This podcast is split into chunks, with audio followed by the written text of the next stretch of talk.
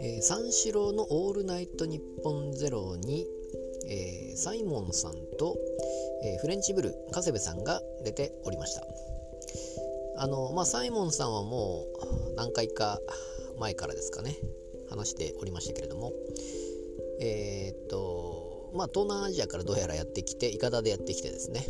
タクシーで来たと。いうことだったんですが、まあ、全体的な構図としましてはその、まあ、サイモンさんと三四郎が喋っていてそれに対してまあ三四郎さんはうんうんとそうなのかという感じなんですけどもそれに対して加瀬部さんが突っ込んでいくとそれはおかしいというような感じの構図だったんですがあのそれに対しても普通にサイモンさんがどんどん答えていくわけですね。えー、まあ、普通はそのおかしいところをどんどん指摘していって、えー、まあ、追い詰められていくわけですけどもそれに対してサイモンさんはどんどん答えていって最終的には、えー、もっと追い詰めてこいよというような感じのことをサイモンさんは言っておりました。なかなかああの辺が面白いなと思っておりまして、まあ、どうやらですね、まあ、突っ込んでいくもののですねそのそもそもそのフレンチブルではサイモンさんはどうやらボケの方だったということでツッコミはまたもう一方相方がいるんですけどもサイモンさんはどうやらボケの方あサイモンさんじゃなくてフレンチブルーフレンチブルー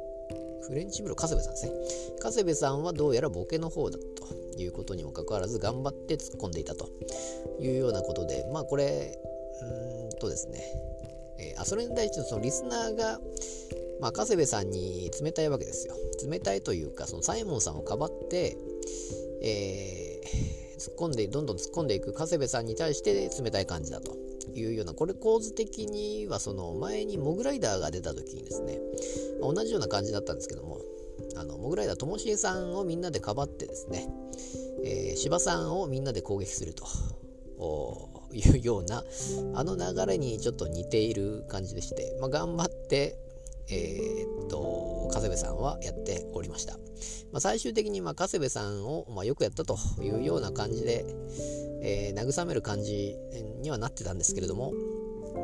えー、まあ、なかなかですね、この、まあ、サイモンさんもちゃんとキャラ作りをしていて、えー、ノートを用意してですね、頑張っていたということで、なかなかそういう、何て言いますかね、ちゃんとやってきてる感じのところが、あサイモンさんあ頑張ってやってきたなという感じだったんですけれどもあの全然どこの方か分かんなかったんですがどうやらそのリニアという方みたいでもともとだから解明したからそういう話になったっていうことなんですよね。SL でしたかね。SL からリニアに解明してでサイモンも辞めるということでじゃあそのサイモンをじゃあ俺がやるよみたいな感じの流れだったと思うんですけども、